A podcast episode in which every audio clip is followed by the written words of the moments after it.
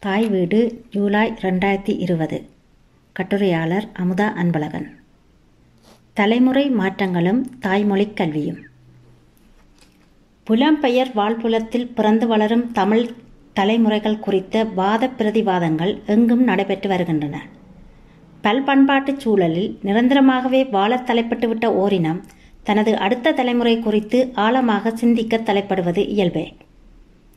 தமக்கானதோர் தாய்நாட்டில் தலைமுறை தலைமுறையாக கட்டமைக்கப்பட்ட பண்பாட்டுச் சூழலில் வாழ்ந்த இனம் குடிபெயர்ந்து மற்றுமொரு புலத்தில் வாழும்போது வாழும் சூழலுக்கு ஏற்ப பண்பாடு நடத்தைகள் சார்ந்து பல சவால்களை எதிர்கொள்ள வேண்டியது தவிர்க்க முடியாதது. இந்நிலையில் குடியேறிய வாழ்புலங்களில் பிறந்து வளரும் இளைய தலைமுறையினர் கல்வி தொழில் சார்ந்து வாழ்புல நாடுகளின் தேசிய வாழ்வியல் சூழலுக்கு அமைவாக தமது வாழ்வை கட்டமைக்க வேண்டியவர்களாக உள்ளனர். பொருளாதார மேம்பாடும் வாழ்வியல் தரமும் உயர்வாக இருக்க வேண்டுமென்ற உந்துதல் இயல்பாகவே மேற்குலக மேற்குலக வாழ்வியலுக்கு உண்டு. பெரிதும் அகதிகளாக குடியேறிய முதல் தலைமுறையினர் பல்வகையான போராட்டங்களை எதிர்கொண்டபடியே தம் வாழ்வை உயர்த்தியுள்ளனர். இந்நிலையில் மேற்குலக வாழ்புலத்தில் தமது பிள்ளைகள் கல்வி பொருளாதாரத்தில் உயர்வடைய வேண்டுமென அவர்கள் எதிர்பார்க்கின்றனர்.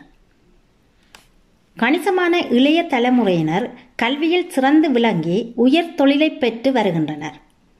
சுவிட்சர்லாந்து டென்மார்க் நோர்வே கனடா போன்ற நாடுகளில் எமது இளைய தலைமுறையினரின் கல்வி எழுச்சி அந்நாட்டு சமூகங்களாய் சமூகங்களாலேயே வியந்து நோக்கப்படுகின்றது.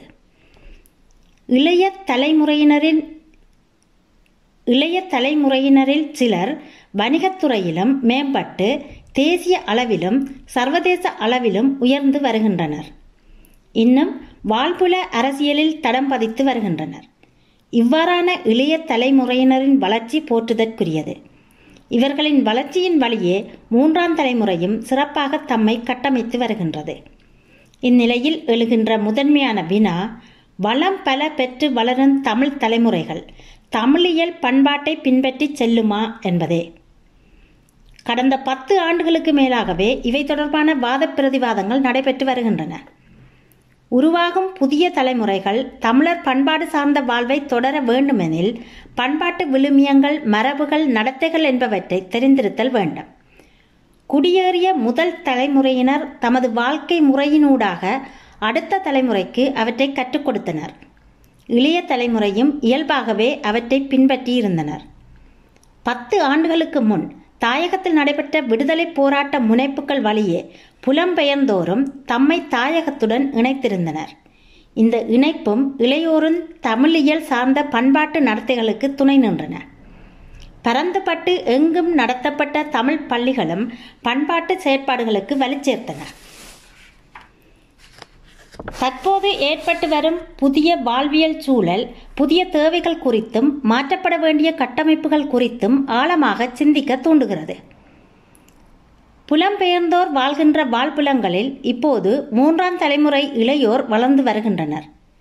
இவர்கள் இப்போது வளர்கின்ற சூழல் இயல்பாகவே தமிழியல் பண்பாட்டு நடத்தைகளை முழுமையாக அல்லது கணிசமாக வேணும் கற்றுக் கொடுக்கும் வல்லமையை இழந்து வருகின்றது. மூன்றாம் தலைமுறை தமிழ் சிறார்கள் சிறுவயது முதலே மிகச் சரளமாக வாழ்புல மொழியை பேச வல்லவர்களாக வளர்ந்து வருகின்றனர். அவர்களின் இரண்டாம் தலைமுறை பெற்றோரின் வீட்டு மொழியும் பெரிதும் வாழ்புல மொழியாகவே இருக்கின்றது. இச்சூழலில் அவர்கள் வாழிட நாட்டின் தேசிய பண்பாட்டு நடத்தைகளை பெரிதும் இயல்பாகவே உள்வாங்கும் சூழல் ஏற்படும். தமிழின் பண்பாட்டு நடத்தைகளில் இருந்து முதல் இரண்டு தலைமுறைகளை விடவும் சற்று அதிகமாக விலகிச் செல்லக்கூடிய சூழலாக இதை கருதலாம். இந்நிலையில் இவ்வாறான மூன்றாம் தலைமுறை சிறார்களுக்கு தமிழ் சார்ந்த பண்பாட்டு இயங்கு நிலையை எவ்வாறு கற்றுக் கொடுப்பது என்பதே இன்று எம்முன் எழுந்திருக்கின்ற பெரும் சவால். ஏற்கனவே குறிப்பிட்டதைப் போல தாயகத்திலிருந்து வந்தோர் தமது வாழ்வினூடாக அடுத்த தலைமுறைக்கு பண்பாட்டு சிறப்புகளை கடத்தினர். அதை பெற்றுக்கொண்ட இரண்டாம் தலைமுறையினர் தமது மூத்த தலைமுறையைப் போன்று தமக்கு பின்னால் வரும் தலைமுறைக்கு அவற்றை எப்படி கற்றுக் கொடுக்க போகிறது என்பது குறித்த தெளிவான வரையறைகள் எதுவும் நம்மிடம் இல்லை. தாயகத்துடனான உறவு குறைவடைந்து வரும் இந்நிலையில் பண்பாடு சார்ந்த வாழ்வியலை இனிவரும் தலைமுறைகள் எவ்வாறு கைக்கொள்ளப் போகின்றன? மிகச் சிக்கலான இந்த வினாவிற்கு சட்டென முழுமையானதும் நிறைவானதுமான தீர்வை நாம் முன்வைத்துவிட முடியாது. எனினும் வாழிட நாடுகள் எங்கும் நடைபெற்று வரும் தாய்மொழி கல்வி கற்பித்தலை சமகால தேவைகளுக்கு ஏற்ப மாற்றி அமைப்பதன் மூலம் சில வழிகளை நாம் உருவாக்கிக் கொள்ள முடியும். நாடுகள் தோறும் இயங்கி வருகின்ற தமிழ் பள்ளிகள் பெரிதும் மொழியை தொடர்பாடல் நோக்கில் பயன்படுத்துவதை இலக்காக கொண்டே இயங்கி வருகின்றன. கேட்டல் பேசுதல் வாசித்தல் எழுதல் என்பன இன்றைய வாழிட மொழிக்கல்வியின் முதன்மை இலக்குகள் ஆகும் இந்த இலக்குகளோடு பண்பாடுசார் வாழ்வியல் கல்வியை கற்றுக் கொடுக்க இப்பள்ளிகள் தமது கல்வி கட்டமைப்பை மாற்றியமைக்க வேண்டும். பண்பாடுசார் வாழ்வியலை கற்றுக் கொடுக்க இப்போது எமக்கிருக்கும் ஒரே தளம் தமிழ் பள்ளிகளே ஆகும் ஏனைய மொழிகளை விட எமது மொழி பண்பாட்டையும் வரலாற்றையும் கற்றுக் கொடுப்பதில் வல்லமை மிக்கது. ஏனெனில் தலைமுறை தோறும் பண்பாட்டையும் வரலாற்றையும் அதுவே காவிச் செல்கின்றது. தமிழ் மொழியின் பண்பாட்டு சிறப்புகள் சிலவற்றை மிகச் சுருக்கமாக நோக்குவோம். இன அடையாளமாக திகழும் தமிழ். பல்பண்பாட்டு சூழலில் இனத்தினது முதன்மை அடையாளம் அதன் தாய்மொழியாகும். மொழியைக் கொண்டு இனத்தை அடையா அடையாளப்படுத்தும் வழக்கமே பெரிதும் நிலவுகின்றது. வாழும் நாடுகளில் இனத்தின் பெயரால் அழைக்கப்படும் நாம் மொழியாலேயே ஏனையோருக்கு அறிமுகமாகின்றோம். மொழியே எம் முகவரியாகின்றது. தன்னாட்சி கொண்ட ஒரு நாடு எமக்கில்லாதிருக்கும் ஒரு பொழுதில் எம் முழுமை அடையாளம் மொழியே என்பதை உணர்த்தல் வேண்டும். எமது அடையாளங்களை தலைமுறை தோறும் காவிச் செல்வதும் தமிழ் மொழியே. இவ்வுணர்வினை தாய்மொழி கல்வியூடாக இளம் த இளம் தலைமுறையினருக்கு ஊட்டுதல் முதன்மையான பணிகளில் ஒன்றாகும். உன்னதமான தொடர்பாடல் மொழி. வாழ்ப்புலங்களில் தாய்மொழி வாயிலாக தொடர்பாடல் குறைந்து செல்கிறது என்பது கண்கூடு. நாம் வாழும் நாடுகளில் முதன்மை மொழிகளாக வெவ்வேறு மொழிகள் உள்ளன. அவ்வாறான மொழிகளில் தேர்ச்சி பெறும் எம் அடுத்த தலைமுறை தாய்மொழியில் தொடர்பாடும் ஆற்றல் அற்றிருக்குமாயின் ஏனைய நாடுகளில் வாழும் தமிழரோடு எப்படி உறவாட முடியும்? பல நாடுகளிலும் வாழும் தமிழர் தம்முடைய தொடர்பை பேடுகின்ற பொது மொழி தாய்மொழியாகும். தாய்மொழியில் தொடர்பாட வல்ல ஆற்றலை இழந்து விடுவோர். கால ஓட்டத்தில் ஏனைய ஆட்புலங்களில் வாழும் தமிழரது தொடர்புகளை இழந்து இன அடையாளம் மறந்து தாம் வாழும் நாட்டுக்குரிய குடிமக்களாகவே மாறிவிடுவர். வாழ்வியல் மொழி. தாய்மொழியானது பல்வகையிலும் மக்களால் பயன்படுத்தப்படும் நிலையில் வாழ்வியல் மொழி எனப்படுகின்றது. மக்கள் தேவைகளுக்கேற்ப மொழியையும் மொழி வழி கற்றறிந்த உற்றுணர்ந்த விடயங்களையும் பயன்படுத்துதல் இதன் வழிப்படும். மக்கள் தம்முடையேயான தொடர்புகளை தாய்மொழியில் தடையின்றி மேற்கொள்ளுதல் தாய்மொழி வழி உணர்வுகளை புரிந்து வெளிப்படுத்துதல் தாய்மொழியை தேவைக்கேற்ப முறையாக பயன்படுத்துதல் பல்வகை வடிவங்களிலான சிறந்த படைப்புகளை உருவாக்குதல் என்பன வாழ்வியல் மொழியின் சிறப்பு நிலைகளாகும். அன்றாடம் பயன்படுத்தும் மரபுச் சொற்களும் பல மொழிகளும் தொன்மை வழக்குகளும் கூட வாழ்வியல் சிறப்பை சுமந்து செல்கின்றன. பண்பாட்டு மொழி. பண்பாட்டு மொழி எனும் சிறப்பு எல்லா மொழிகளுக்கும் கிடைத்து விடுவதில்லை.